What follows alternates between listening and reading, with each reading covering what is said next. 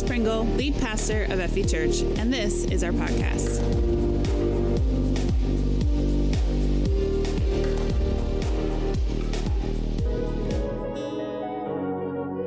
What's up, FV Church?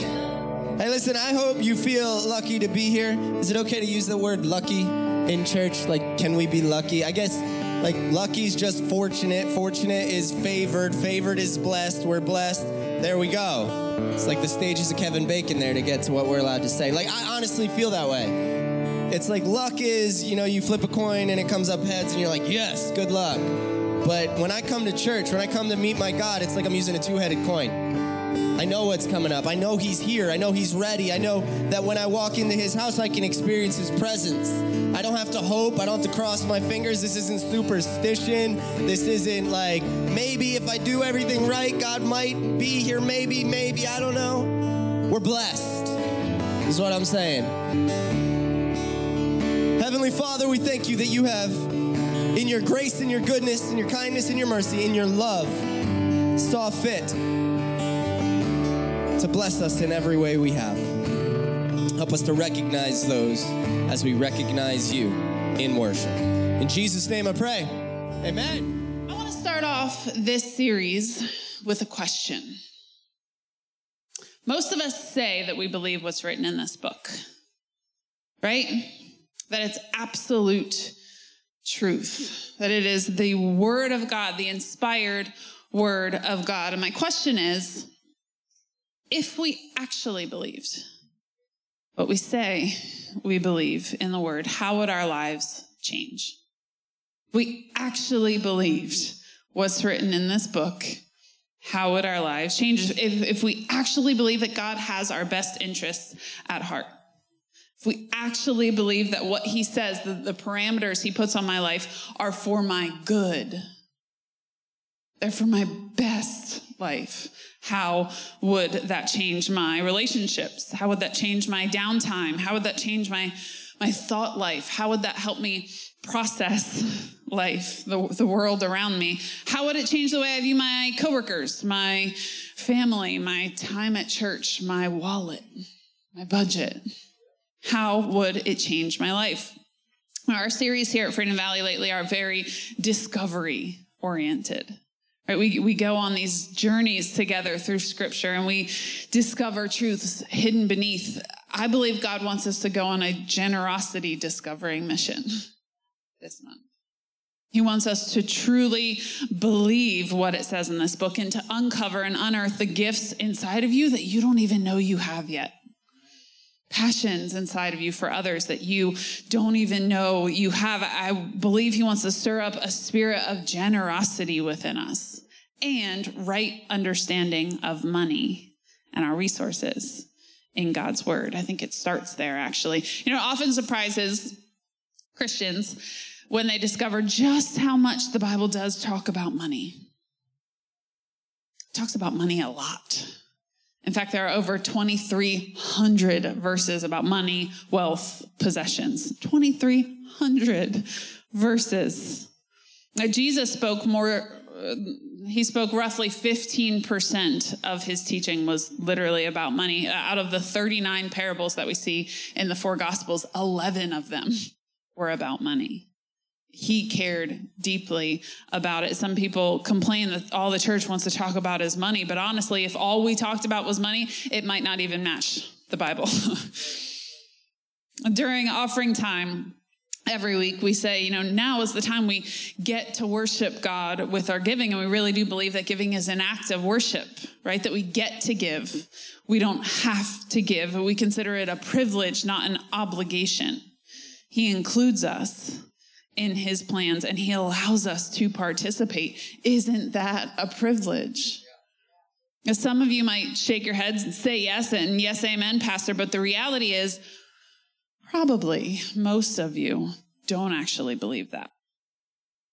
I have studies to back me up. In fact, there's a bunch of studies in your sermon notes today if you want to read through them. But one of them says that a 2007 Barna Research Group study revealed that only 5% of adults in America tithe. 5%. Among those that do, evangelicals, us, uh, we're, the most generous, but still only 25% of us tithe. A, a 2019 report by PushPay, some of you may recognize that name. It's what we use to process online giving. Our church app is through PushPay. PushPay reported in 2019 that tithers only make up 10 to 25% of any congregation. They process Hillsong's giving as well. So any congregation, 10 to 25%. Now, here at Freedom Valley, our church partners, the ones that have committed ourselves to giving here, serving here, attending here, growing here, only 66% of us tithe. Certainly, if any of the numbers should be 100%, it's that one. Right? But even that number, if all partners tithe, would only be 31% of our weekly congregation. So, do we actually, honestly see it as a privilege? Do we even know what it means? Right? Early in our marriage, Aaron and I will be married 13 years in May, I believe. And but early on, you know, struggling through how to manage our finances and barely making ends meet as young adults. We got married young, you know, and just working all of that out. We really struggled with the concept of tithing. You know, it was seemed like an astronomical amount of money to, to give God 10% of everything that came in. Like we're barely making ends meet on 100% God. How can we survive on 90? Right. And I remember sitting down at our kitchen table. Now we were both church kids. I was a pastor's kid all my life. You know, I understood tithing. I, I deeply understood the concept. I, I, was not ignorant on the, the concept. And so I sat down at my kitchen table and I remember looking at all the bills to pay and the amount of money I had to do it, and just having this really God moment. like, how do you honestly expect me to do this? And I just remember God sort of dropping this question in my heart Do you trust me? Do you trust me? And I had to sit back and really think about it. Do I actually trust God or do I just say that I do? Because if I actually trust God right now, I will give him 10% and trust him to take care of the rest. If I choose not to tithe right now, I'm essentially saying to God, I do not trust you. Just couldn't bring myself to say it. Just couldn't bring myself to do it because I, I do trust God. And so I have to literally put my money where my mouth is, right? I had to. Do I trust you, God, or not? And now we've been faithful givers above and beyond our tithes and tithers for probably 10 or 12 years. Uh, you know, I wish I could say that the fear eventually is completely 100% conquered. But every once in a while, I mean, most of the time, I'm all in. Don't even think about it. It's money that goes out, and I'm very happy. I consider it a privilege and my honor to do that. But every once in a while, still like, ah, I don't know. You know, I could be doing this, this, and this with that money. It just seems like such a chunk. Like, God, you know what bills I have, right? It, I almost can convince myself sometimes that I'm being irresponsible by giving that money to God the temptation still creeps back in once in a while. You know, people often think that pastors have this magical gift of faith or something. Like I'm not a real person. I see people at the grocery store sometimes and they're like, Pastor Candace, what are you doing here? you know, like you're surely you're at the church 24 seven. Like you don't belong in real life. But no, uh, the reality is, I'm a person just like you, little mouths to feed in the house and bills to pay. You know, uh, those temptations, the fears are real. They're real, and I get it deeply, get it.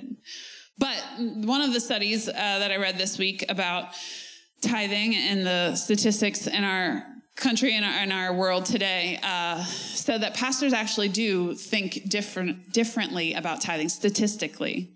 We tend to see it more as a discipline than a, a spur of the moment thing. The, the, average Christian tends to see generosity as something that you do when somebody needs it, right? It's a response to a need. It, it's so, sort of spur of the moment. It, it happens randomly.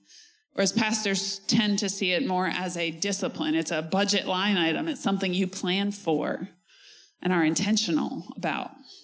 So we do sort of see it differently, and I hope to help you see it a little bit more in the pastor mindset, I guess, today. We're going to dive into the subject of generosity this month, but before we get to the other stuff, we really have to understand tithing. It is foundational to biblical generosity. You almost can't understand generosity from a biblical perspective without understanding tithing first. And there's all kinds of misconceptions about it within the church. Some people think, you know, well, I give 10%. God doesn't specifically say I have to give it to the church, right? I can give it in other places. Isn't that fine? It really isn't. Not if you're talking about the biblical word tithe. Tithe is actually a Hebrew word. It literally means 10%, and it specifically went to the temple. It is the only place a tithe could go. If you gave it to other places, great, but it's, it's not a tithe. So it's not the word. That's not what it means. And so we have to understand tithing from a biblical perspective, from a foundational perspective, uh, and sort of separate from generosity. They are both heart issues. Tithing and generosity are both heart issues, not money issues. But I now believe that one is more about conquering fear, and one is about cultivating a love for others. And so we're going to tackle them differently throughout this series. Now, to, to begin this and to talk about tithing, we're going to go to the book of Malachi. Malachi is one that we often quote. And when we talk about tithing, Malachi 3:10 says, "Bring the whole tithe. Test me in this." And so we're going to get there today, but we're going to see sort of the background to that as well. Some of you may remember we used Malachi as a jumping off point back in our Written in the Stars series in December.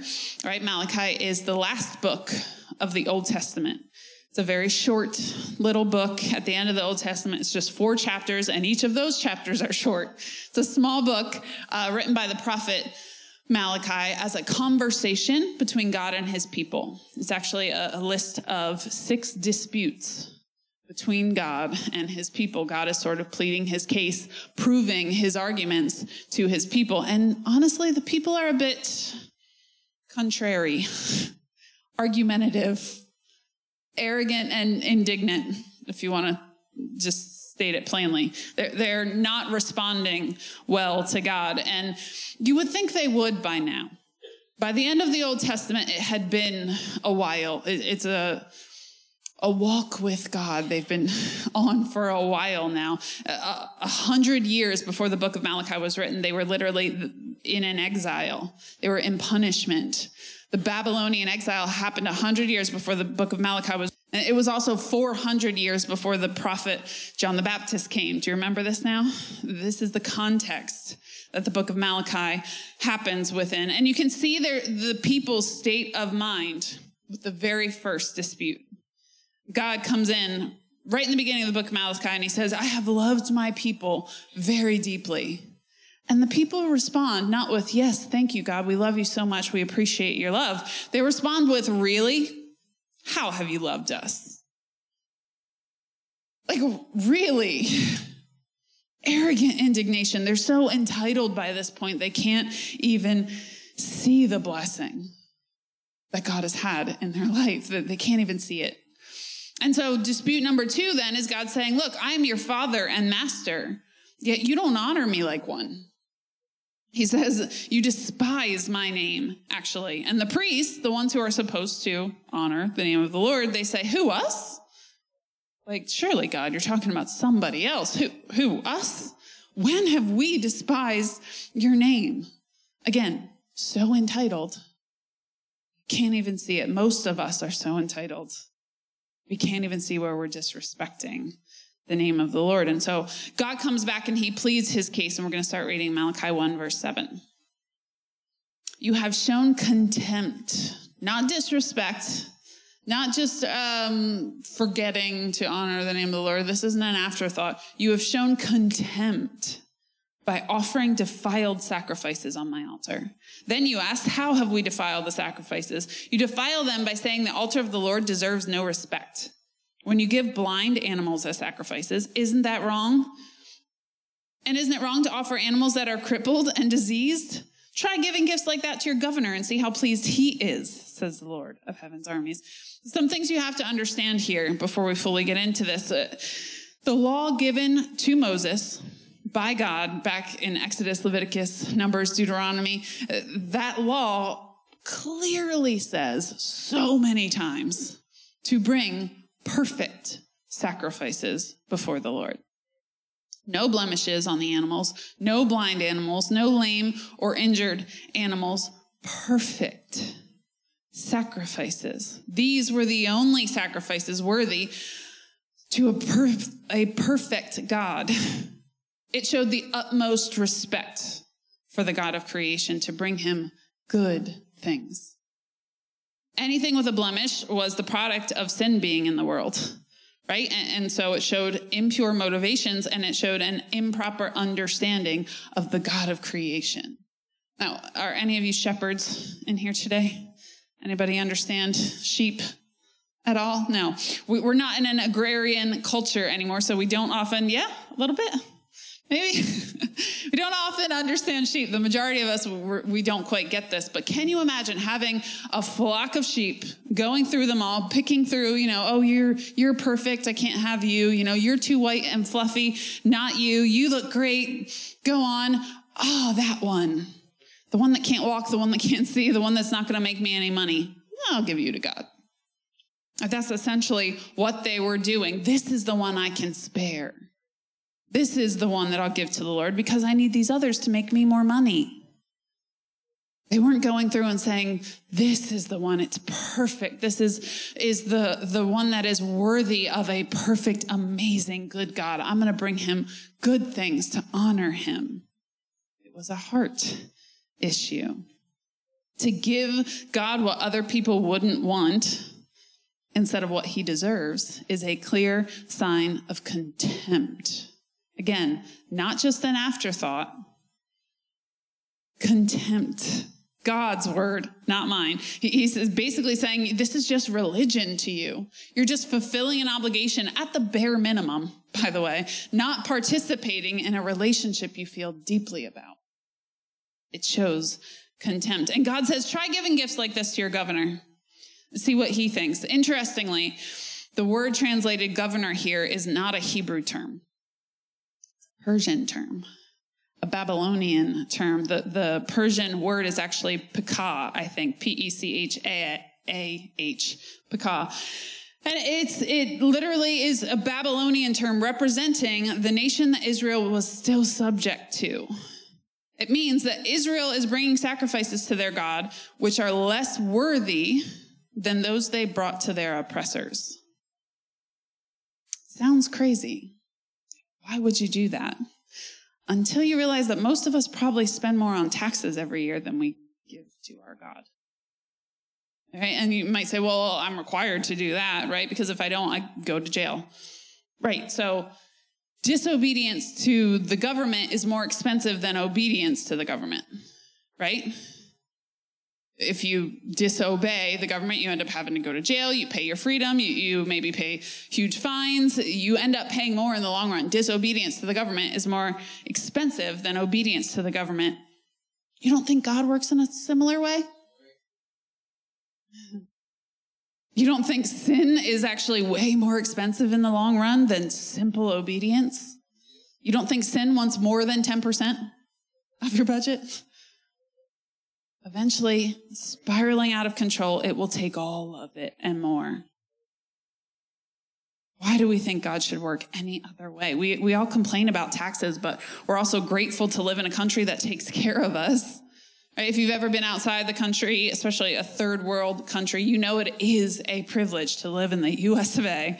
I have been to at least three, maybe four uh, third world countries India, South Africa, Lesotho, Ecuador, I can tell you from firsthand experience, our government does take care of us. The streets are, are clean. They're a system of just upheld, you know, roads paved and maintained. We have a system of healthcare, a system of justice, of safety. Sure, all of those things are flawed. Absolutely, they are. But believe me, it is a privilege to pay my taxes with the understanding that I do get some things out of it. It's an honor. I'm grateful. And if I didn't pay them, the consequences are way worse. I lose freedoms when I don't give the government what's due. I'm considered a thief. right? Why do we think God should be different? One of the most common complaints about churches is that they ask for money all the time.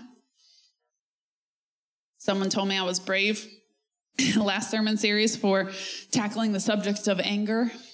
I think money is actually a much more brave subject.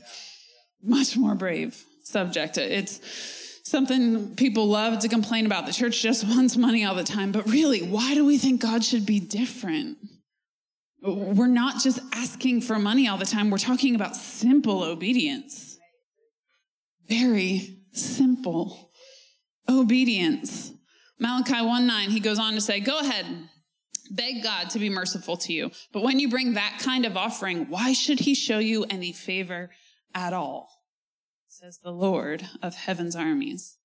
When you don't honor God in the way he asks you to honor him, you're showing him that he's not actually your God after all.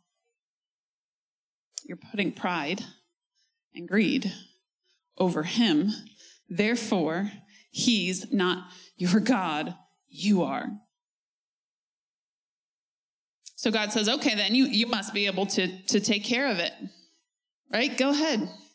If you're the God, you take care of it, just like he said to Job, remember two weeks ago. So go ahead, take care of yourself, Job. If you could do that, even I would praise you. Go ahead, try it. Take care of yourself. But when you submit yourself to him and him alone, following all his requests, giving him the respect he deserves, of course he's gonna be merciful to you. Of course he's going to take care of you because he is actually your God then. If you say God is your God, but you don't tithe, is he really? Some of us are begging God to rescue us from situations. God, why don't you heal me? Why don't you deliver me? Why don't you, whatever? We're, begging Him to rescue us from situations, but God is saying, look, you're not there yet. If I rescued you now, it would be enabling behavior that's hurtful to you. God is not an enabler. Enabling some, some selfishness in your life that's ultimately going to cause you more harm, pain down the road. Learn the discipline of giving God the best, of honoring Him the whole way. And you can unlock His mercy in your life. That way, when you do actually forget things, when things are an afterthought, He gives you mercy willingly and kindly, like a good father would. Malachi 1, verse 12 goes on to say, But this is still God talking, but you dishonor my name with your actions, not with your words. words are probably fine. They said all the right words. You dishonor my name with your actions. By bringing contemptible food, you're saying it's all right to defile the Lord's table. You say, It's too hard to serve you, Lord. That sound familiar? It's too hard. You're asking for too much. Right? It's too hard to serve the Lord, and, and you turn up your noses at my commands. Meaning, you actually think God is a harsh slave driver, not a good father who loves you so much. It's a wrong understanding of who God is. Think of it. Animals that are stolen and crippled and sick are being presented as offerings. Should I accept from you such offerings as these? asked the Lord. Cursed is the cheat, a defective one, who promises to give a fine ram from his flock, but then sacrifices a defective one to the Lord. For I am a great king, says the Lord of heaven's armies, and my name is feared among the nations.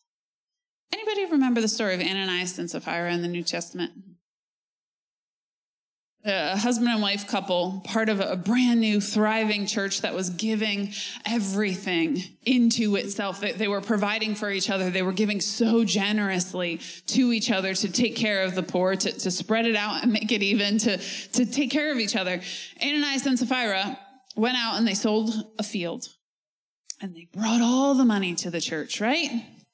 all the money. They told everybody it was all the money, but it wasn't actually. It was a lie. They lied to the church about what they were bringing. They were trying to make themselves seem better. They, they didn't have to bring all the money. Nobody told them they had to bring all the money. They were trying to make themselves seem better than they were, and God struck them dead on the spot. I used to think that was a super harsh, like, God, what? Seems like a real harsh judgment. But it was happening for hundreds of years. This was written 400 years before John the Baptist came. Hundreds of years of God's people lying about the offerings they were bringing. God said, no more. Cursed is the cheat who promises to give a fine ram from his flock, but then sacrifices a defective one for the Lord. Malachi 3, verse 6 I am the Lord and I do not change. That is why you descendants of Jacob are not already destroyed because of God's mercy. He lets them live. Ever since the days of your ancestors, you have scorned my decrees and failed to obey them. Now return to me and I will return to you, says the Lord of heaven's armies. But you ask, how can we return when we have never gone away? See, they were going through the motions still, but their hearts weren't actually in it. God wasn't asking for a return to procedure. He was asking for a heart return. He wanted all of them. He wanted them to do it for the right reasons. Anybody married for a long time in here and, and heard the wife say something like, you know, I, I don't just want you to do the dishes, I want you to want to do the dishes. Right? And what does the man say back? Who would want to do the dishes? Why? Why would you want to do the dishes? Right? But isn't that kind of what God's saying here? I don't want you to just bring me sacrifices. I want you to want to bring me sacrifices. I want you to want to bring the best sacrifices. He's asking for their heart return, not just to go through the motions. Jesus was the one who said, Matthew 6, where your treasure is, there your heart will also be. Meaning, uh, the, the saying, trace the money, right? You can follow the money is kind of biblical. right? You can trace the money. Show me your monthly budget, and I can pretty much tell you where your heart is what you spend your money on. It's, it's a heart issue because what we do, our actions flow from our hearts. Therefore, we can also trace our hearts, what's in our hearts, back through our actions. The people were saying, we're, we're with you, God, we're with you. But God was saying, I can tell differently by your behavior. I know you don't actually believe what you say you believe. You're not actually following what's in this book. If you actually believed it, you would change. And he goes even harder in verse 8. Should people cheat God? Yet you have cheated me. But you ask, what do you mean? When did we ever cheat you? I still can't see it. You've cheated me of the tithes and offerings due to me. You are under a curse, for your whole nation has been cheating me. And here's the verse we, we love to quote but it comes right after a pretty harsh one. Malachi 3:10 says, "Bring all the tithes into the storehouse, so there will be enough food in my temple. If you do, says the Lord of heaven's armies, I will open the windows of heaven for you. I will pour out a blessing so great you won't have enough room to take it in. Try it. Put me to the test." Not many places throughout the word does God say to test him. In fact, sometimes it's a little dangerous to put God to the test. But here he is openly telling you, Test him. Try it. He's eager to prove himself to you.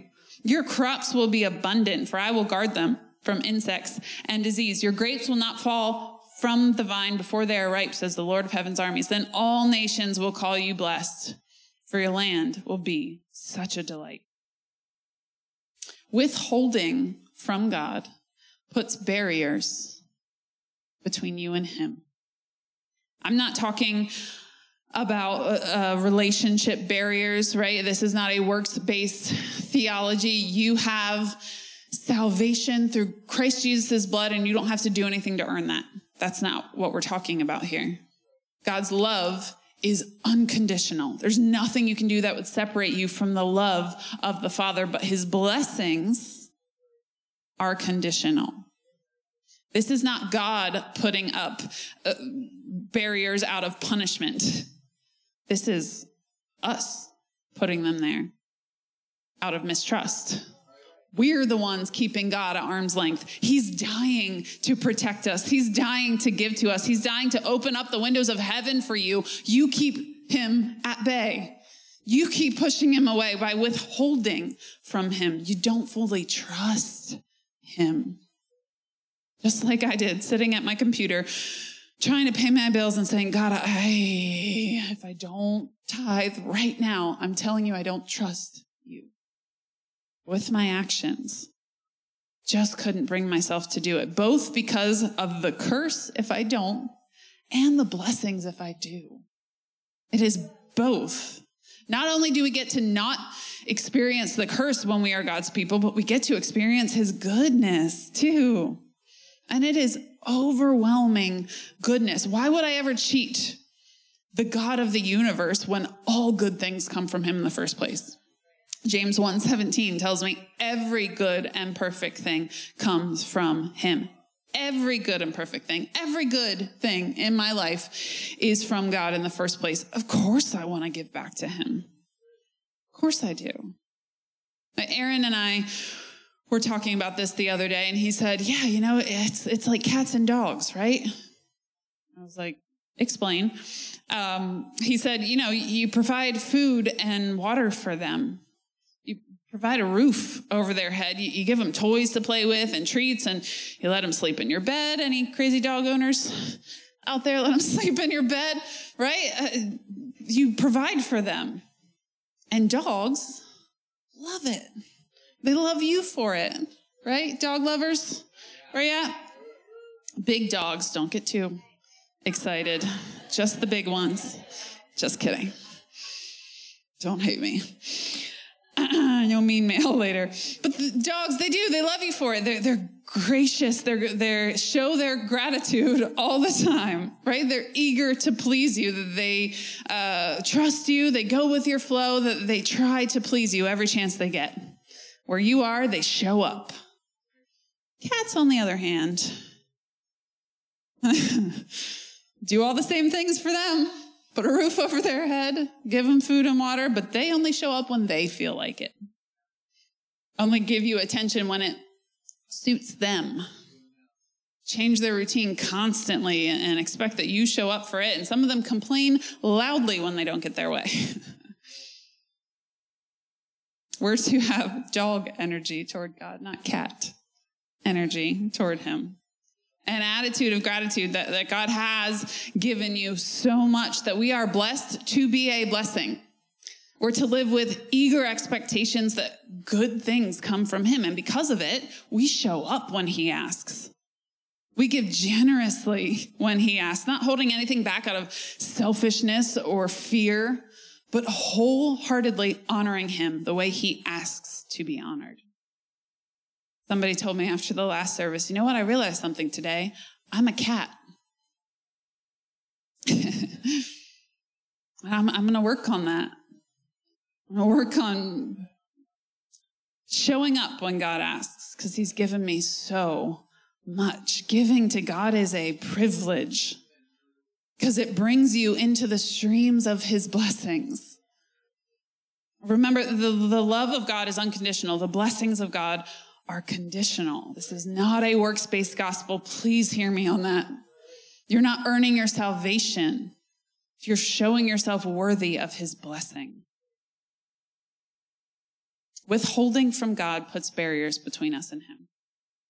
Can't bless you if, if you're off doing your own thing.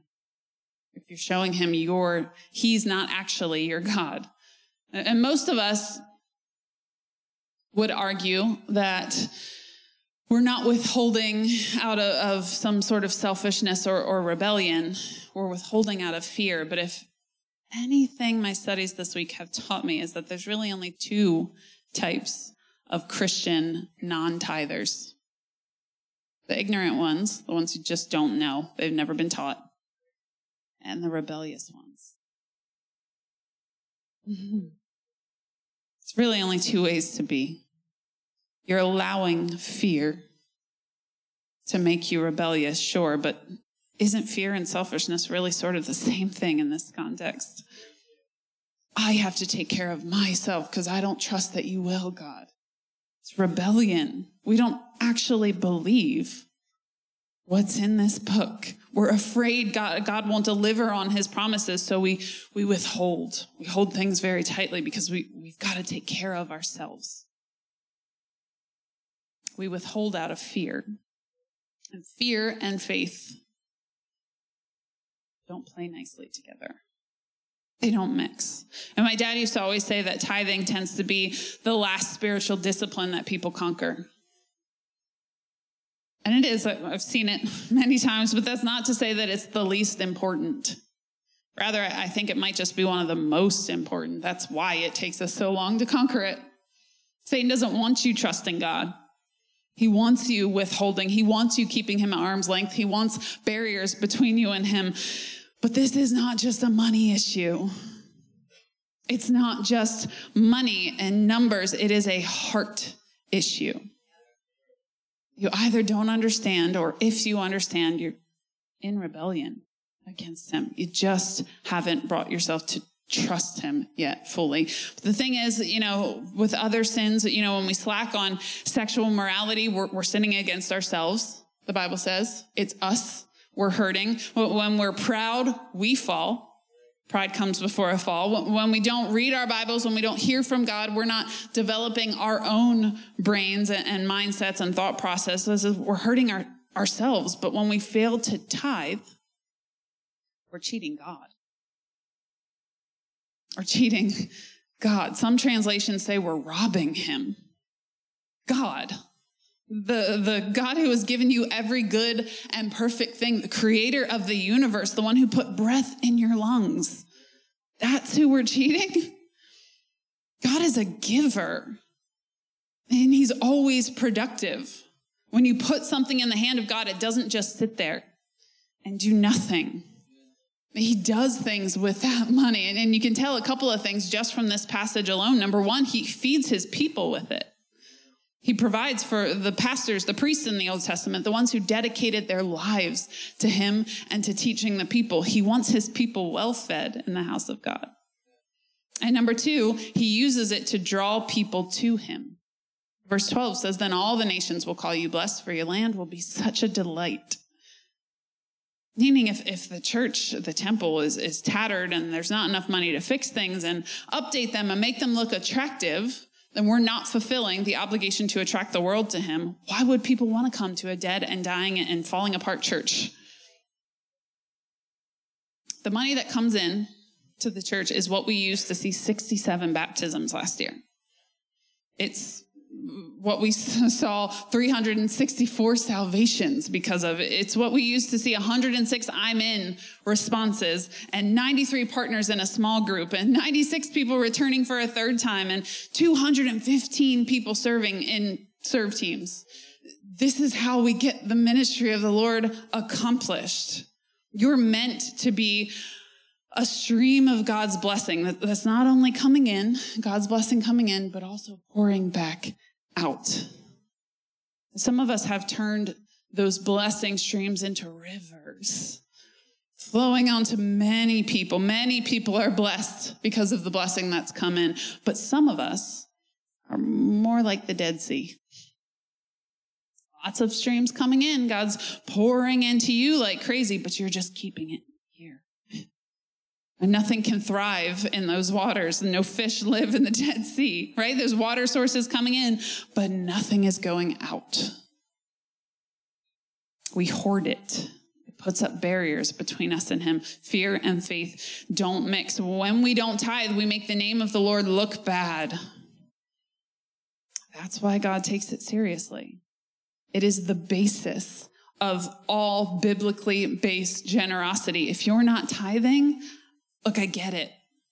I understand the fear, the temptation to want to hold everything to yourself, the control, right? To, to want to maintain a, a, bit of control in your life. But as we learned in, in this past series, we're not the ones who control the success of our lives anyway. God does that. Trust Him with it. Begin to tithe and then look at how you can give above and beyond beyond that. Because here's the thing you're never going to reach this magical number where God says, okay, you can relax now. And just sit back and be comfortable. He's always going to be challenging you to be more generous, to reach out more, to, to give more. This is not a transactional faith. We're not seeing how little we can give to get the most back. It's a little different from our taxes in that way. Right? We're not seeing just how little we can give to get the most back from God. God is asking us for everything. Everything.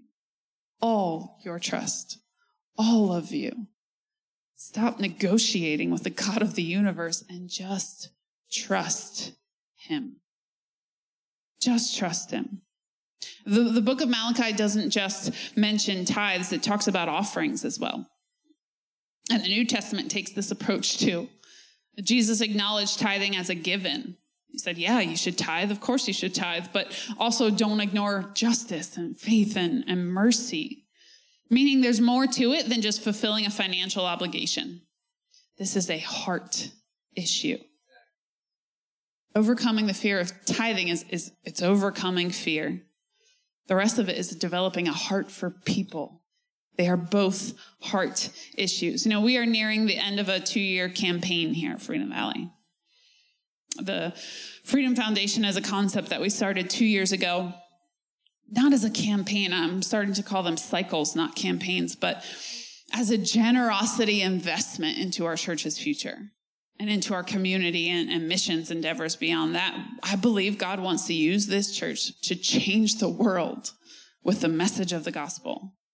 And we've used the money that has come in toward our mortgages. We've paid down a lot of debt toward the future of Freedom Valley, right? We saved over half of it toward a Freedom House project in the future.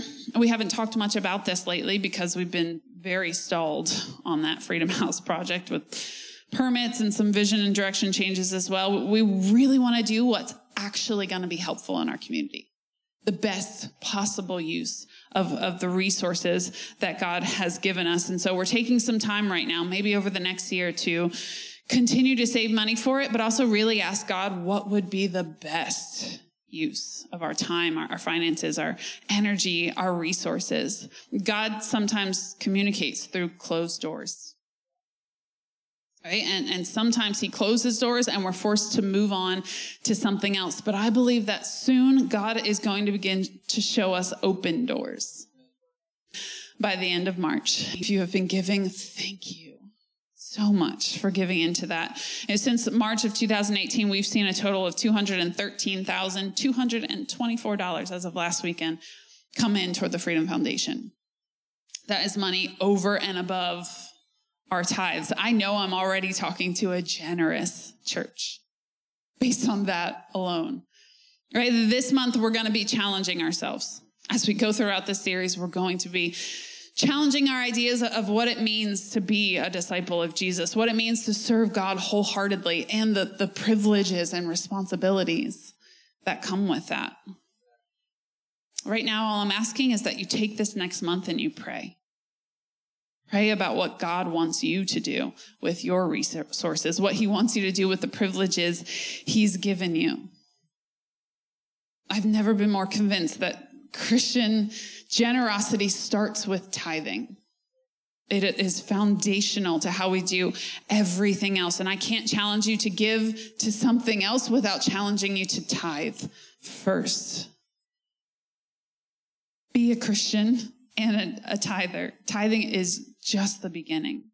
It's just the bare minimum, really, of what God is asking you to do. It's how to be lined up with the blessing streams of God. But generosity doesn't stop there. Over and above your tithes, God's going to challenge you. He's going to stretch you, but it is always worth it. I'm not saying that he'll immediately give you back double, you know, or he'll give you a raise the very next day, although I have heard of those things happening, believe it or not. But I'm not saying he's going to bless you with mansions and the lifestyles of the rich and famous, and uh, you're going to get exactly the financial things that you want. The Bible does says does say that he will provide for all of your needs according to his riches and glory. He will take care of you. You take care of the house of the Lord, and he will take care of you in ways you could never expect. He given peace that passes all understanding. In the middle of the storm, he, he, assures you that he's going to take care of you. He, he surrounds you with people, with a family that helps you through times of crisis. And this is the promise from the word of God. If you actually believe what's in this book and and stop making decisions based in fear.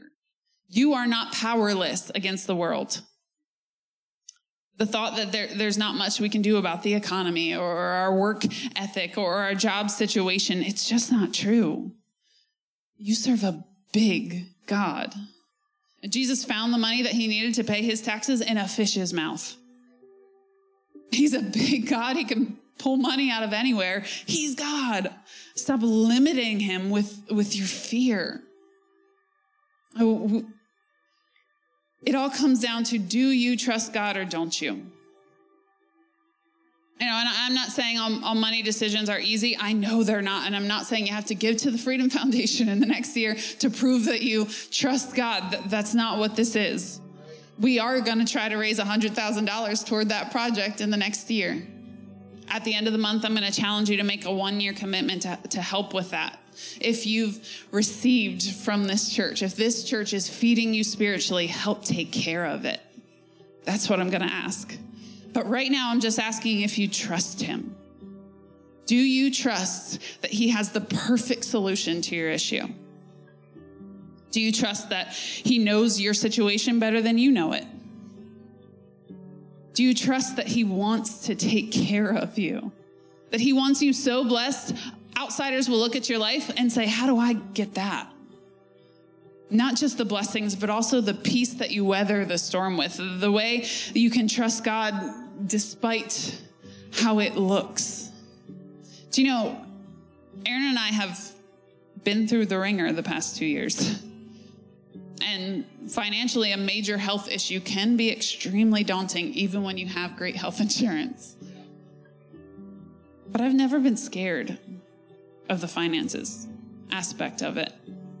Anytime I was tempted to get even a little panicked, I stood on the promises of God. We have been faithful tithers, God. You promised to open the floodgates of heaven for us. You promised you would take care of us. And every time I did that, I was reminded He's always taken care of us in the past. Why should today be any different? Of course, He's going to take care of me. If you want to be able to look at life with that kind of confidence, trust God with your finances. Begin to tithe.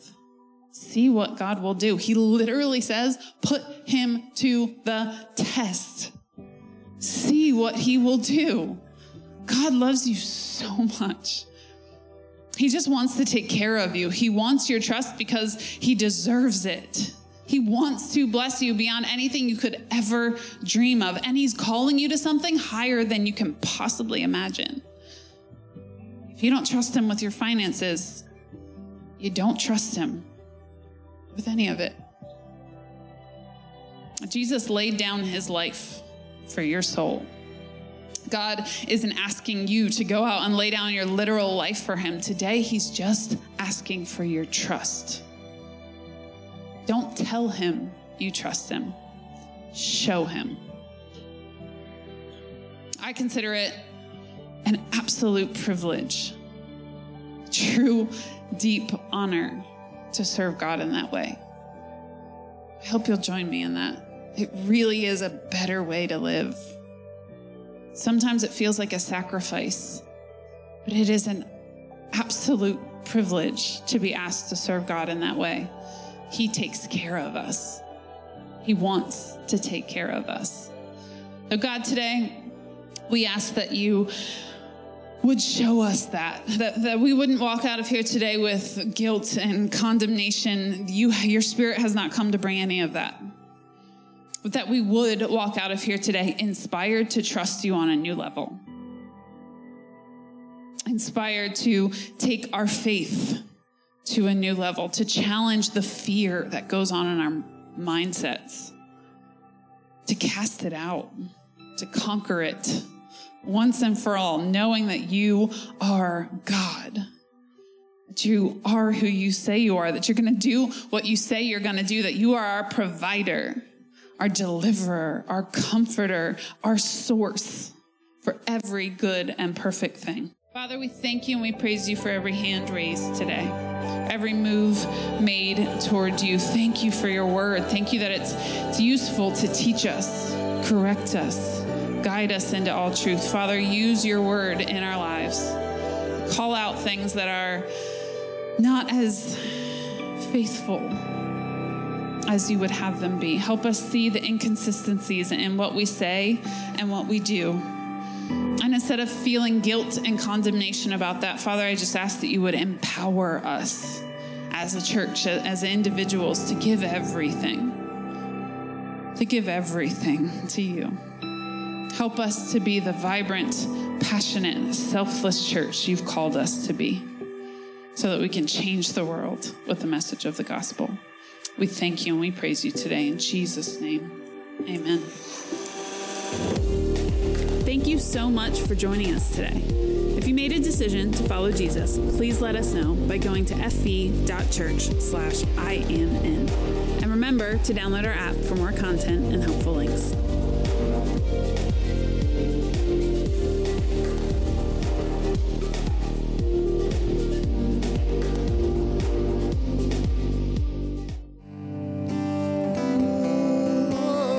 I was uh, praying and I really felt like, and, and this this might be from, I know it's for me, but I want to share it in a moment before we move any further. Many of us in this room just feel like everything is changing. We're like we're a whole different person, but every now and then you feel like the old rising up, the, the fleshly desires, the, the, the grossness, the sin, the past, just coming up again. And I was just praying to God, I like I don't want that. And the word I just feel like I got was focus on what's different.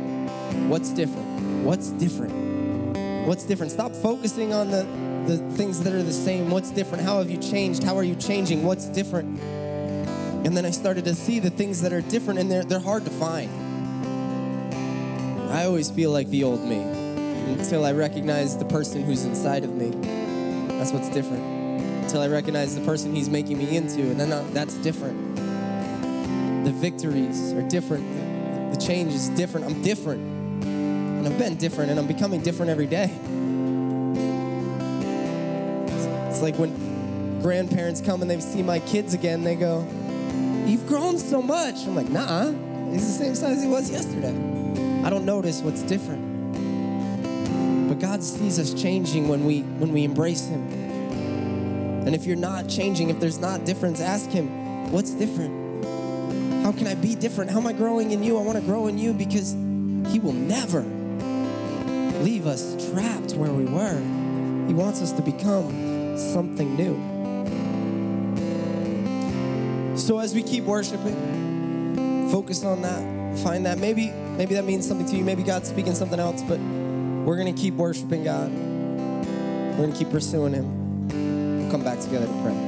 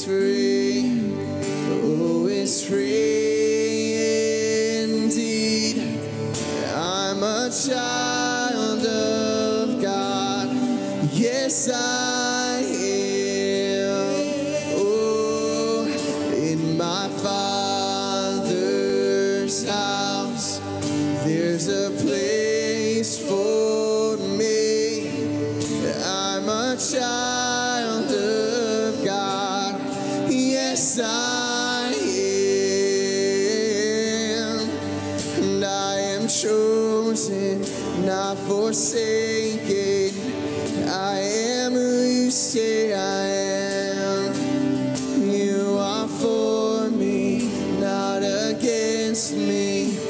I am who you say I am. I am chosen, not forsaken. I am who you say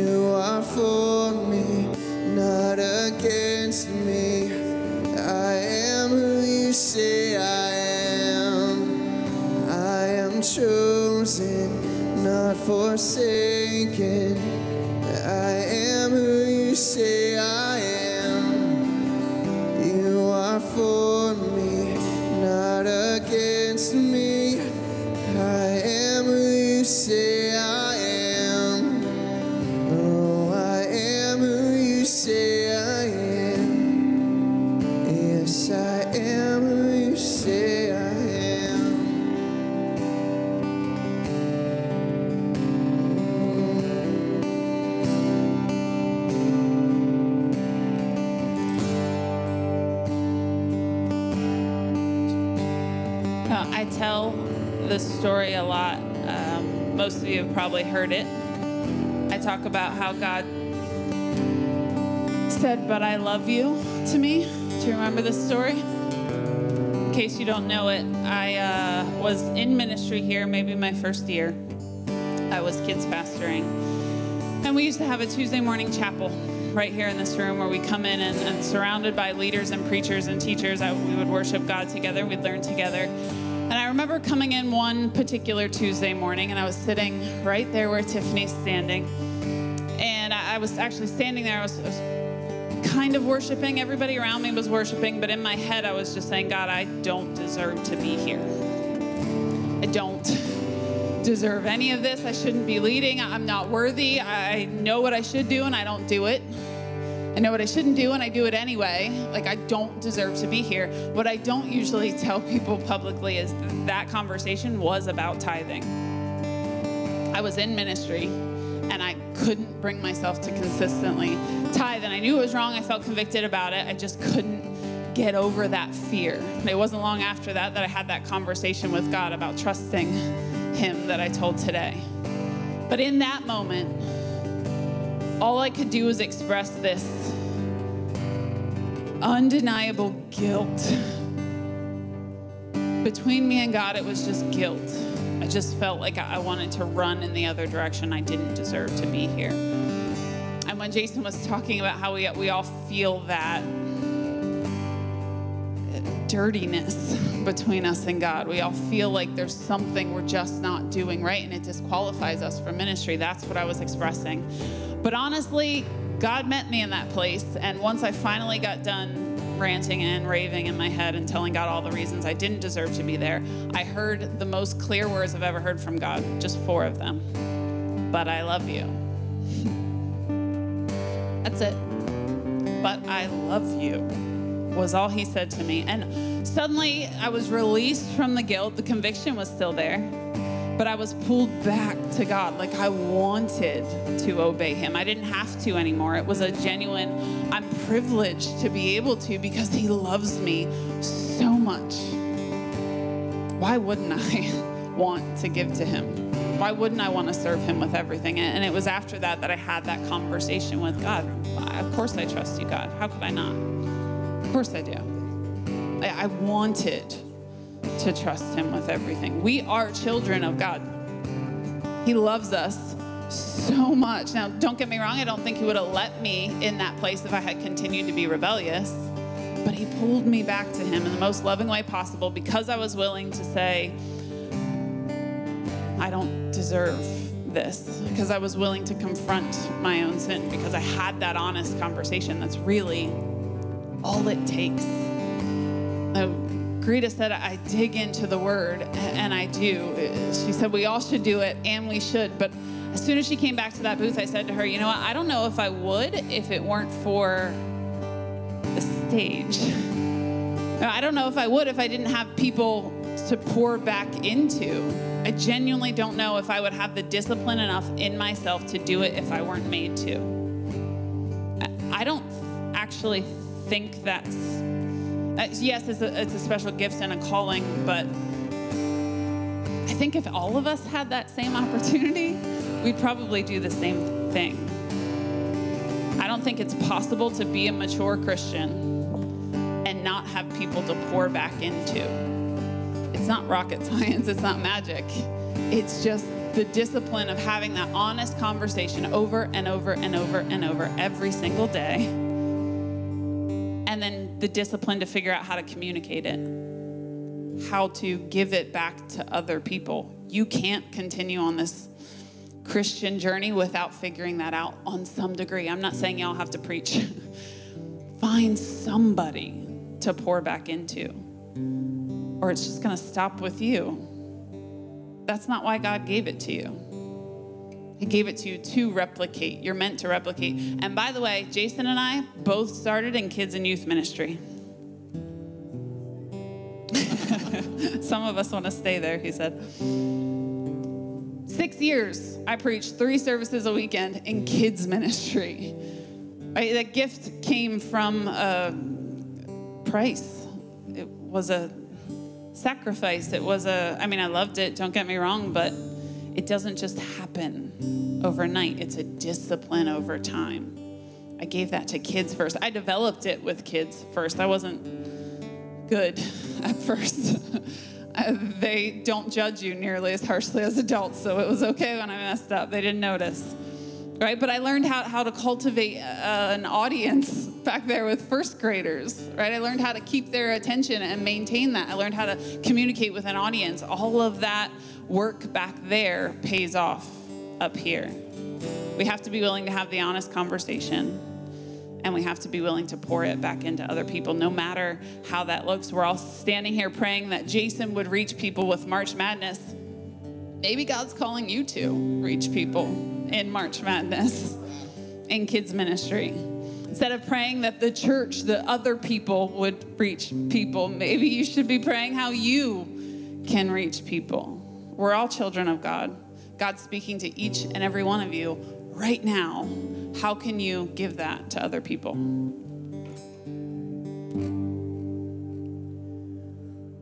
Oh, how I climb mountains. If the mountains were where you hide, oh, how far scale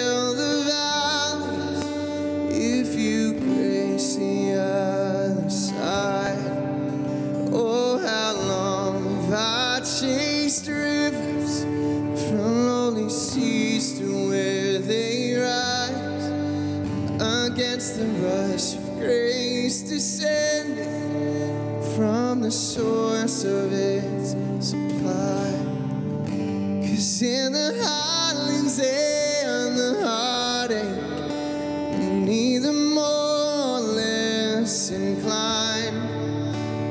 I would search, stop at nothing. You're just not that.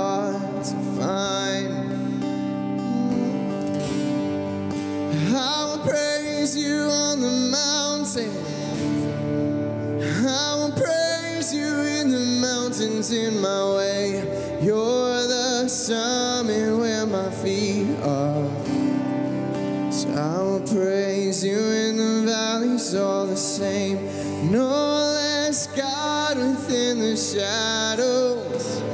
No less faithful when the night leads me astray. You're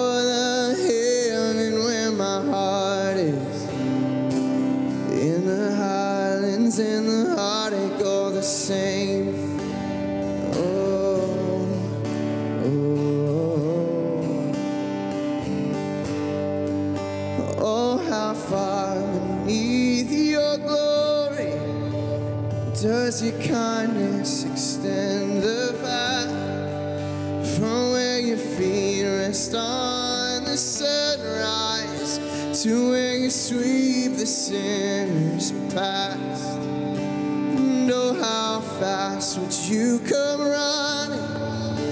if just to shadow me through the night and trace my steps through all my failure and walk me out the other side. For who could dare ascend valleyed hill called Calvary? But for the one called Good Shepherd, who like a lamb was slain for me. Yeah, I will praise you on the mountain. I will praise you in the mountains in my way. You're the summit where my feet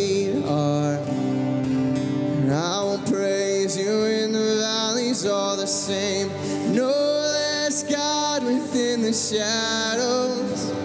No less faithful when the night leads me astray. You're